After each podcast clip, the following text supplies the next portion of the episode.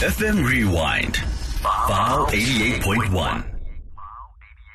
Area code. The department has been dragged to court so many times. Um, but yes, uh, now the courts have stopped Home Affairs from blocking um, people's ID numbers without giving them a notice, as they will not al- be allowed to do that anymore. Um, three organizations did bring us to court, as I had said, um, to the Pretoria High Court. To speak to us more about this is uh, Sir Craig Smith, who is an immigration lawyer. Good morning, Sir Craig. Thank you so much for taking the time to speak to us. Can we start off here? Good morning, Kama. Yes. Can we start off by the practice of blocking IDs without notice and how it's violating a person's right? Because, I mean, I can't have an ID today and then tomorrow I'm told actually you don't have an ID because your ID number is blocked and I don't know the reasons to it. Right. So your starting point, I remember your your uh, the Constitution and the various fundamental rights are your apex rights in South Africa. And there's a specific section, Section 33 of the Constitution, that guarantees every person, not just a South African, it could be any person, it could be a foreigner, you could be an illegal foreigner. Every person has the right to administrative action that is lawful, reasonable, and procedurally fair. And I think a lot of people don't realize this. Now, what is administrative action? Administrative action is, is government conduct, uh, decision making by government, and how it may affect you. So it gives you the right to demand transparency and accountability to that government organization. In this instance, it's the Department of Home Affairs. So, in essence, the court pronounced a few days ago that the conduct of what they call ID blocking is where they place a marker against the ID number of a particular person and it invariably then just becomes blocked. The main issue that the court had, and rightly so, and in fact Home Affairs conceded it, is that it lacked administrative justice. As I heard in your opening, uh, it's it's mind-boggling how uh, someone, uh, an organization, or the Home Affairs can sort of covertly, under the radar, block someone's ID without them knowing about it which has a devastating effect on that particular individual. Um, and the court went on to cite all the negative consequences, etc. The one thing, of course, that Home Affairs didn't, in as much as they conceded that administratively their conduct was unsound, they still uh, attempted to salvage the situation and say, well, it wasn't unconstitutional, but the court disagreed and said it is unconstitutional. Well, look, that is true, but then now the person that is saying my ID has been blocked, what steps do I go about to check and make sure that it's not blocked any, anymore? Especially because now the courts are saying, look here, what you did was wrong, it was unconstitutional, you were supposed to notify the person, and probably there could have been a way of fixing it, right? Well, absolutely you know, uh, the history when when the court made the judgment obviously cited the the history of the matter, and you would note that there was endless communications from the attorneys to Home Affairs, and Home Affairs, in the judge's words, were lackadaisical. They didn't respond to those aggrieved parties who who now found their IDs blocked.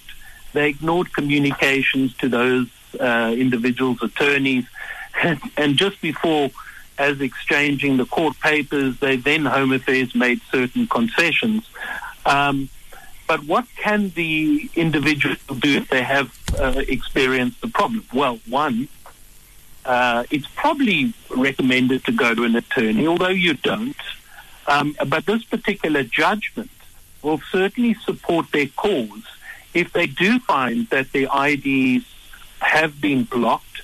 This particular judgment will protect them and it will oblige the department to unblock um, their ID, to allow them to still live and use uh, the benefit of public services and private services. The question is if that um, aggrieved individual who has been blocked walks into Home Affairs, the question is where will Home Affairs suddenly get off their hands? And actually approach the person and, and, and service that person correctly in accordance with the order. I'm not so certain about that, and you'd probably find that that person has to go to an attorney to enforce their rights. The one thing we need to remember is we don't know. I'm not uh, sure whether Home Affairs have appealed this judgment, because if they appeal this judgment, it it, it stays the effect. Um, and you know, Home Affairs gives a lot of assurances, but it's when when they get caught out, they give, insur- assurances, and and one wonders whether they will simply pay lip service to this judgment. Can we talk about the Home Affairs and the fact that they've been to court a lot? I mean, it was. Um, the the ZEP issue and then now this and so many other things as well. And they believe that they're trying to fix the country. What's your opinion on that? Well, okay, I'll, I'll give you a, you you an idea. Um, you know, immigration. Uh, they set out in the preamble of the act to, you know, effectively to to encourage immigration for the sake of economic growth, skills, a whole host of things. But obviously, talk. But they also, at the same breath, mention about a human rights-based approach to enforcement and and the rights of, of applicants and whatnot. But home affairs are not. This is this is the tip of the iceberg. ID blocking is just one aspect, one instance of egregious conduct. Um, my specific practice gets so many um, disgruntled foreign applicants from all walks of life, super wealthy to not super wealthy, who all face the same common denominator, and that is, again, I'll use this word, lackadaisical decision making.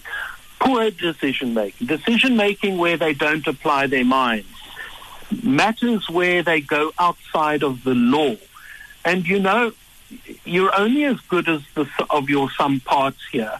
And what I see is not just ID blocking; it's decision making on on immigration applications, permanent residence, uh, uh, uh, per, permanent residents, temporary residents, people leaving the country who are banned.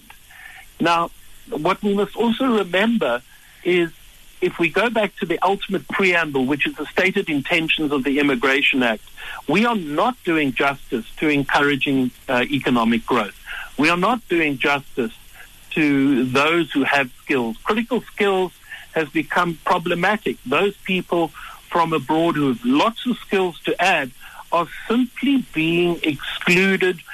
Again, a bit like uh, ID blocking for the most um, arbitrary reasoning, irrelevant considerations.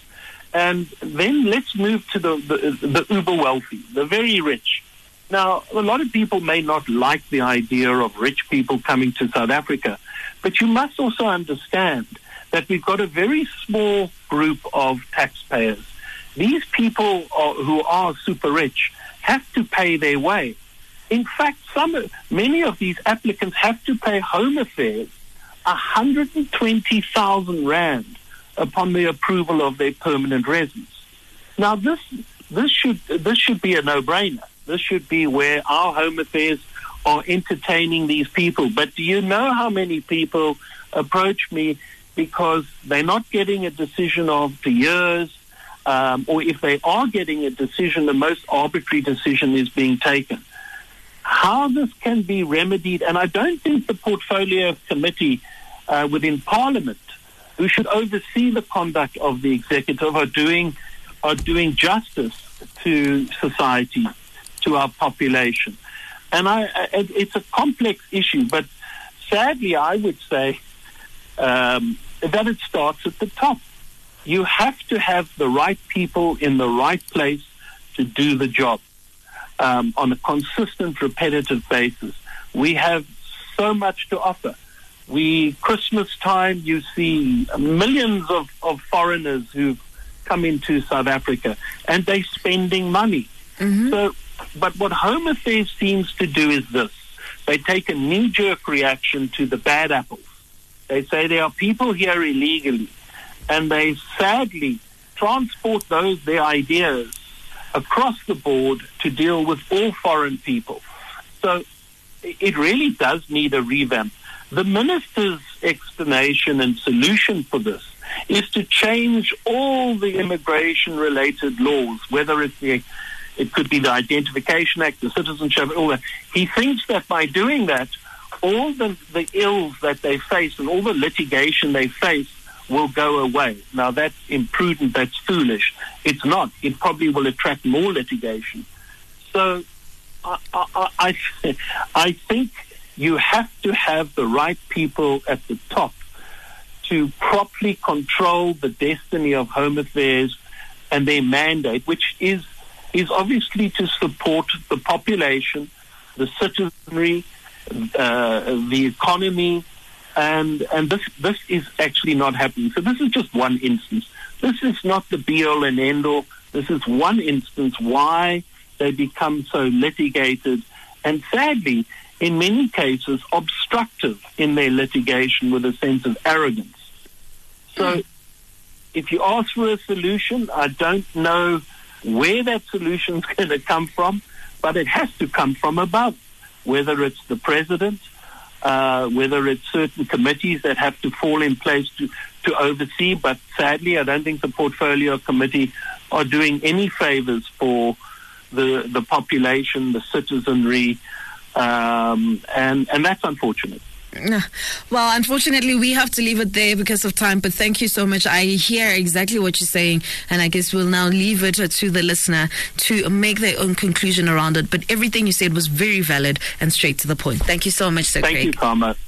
You keep well. Bye bye. Bye. It's always a pleasure having him on the show. His name is Craig Smith. He's an immigration lawyer, and he was talking about the issue right now when it comes to the courts saying ID blocking without notice will not be tolerated as they have stopped Home Affairs to do so. Area code FM Rewind. File 88.1.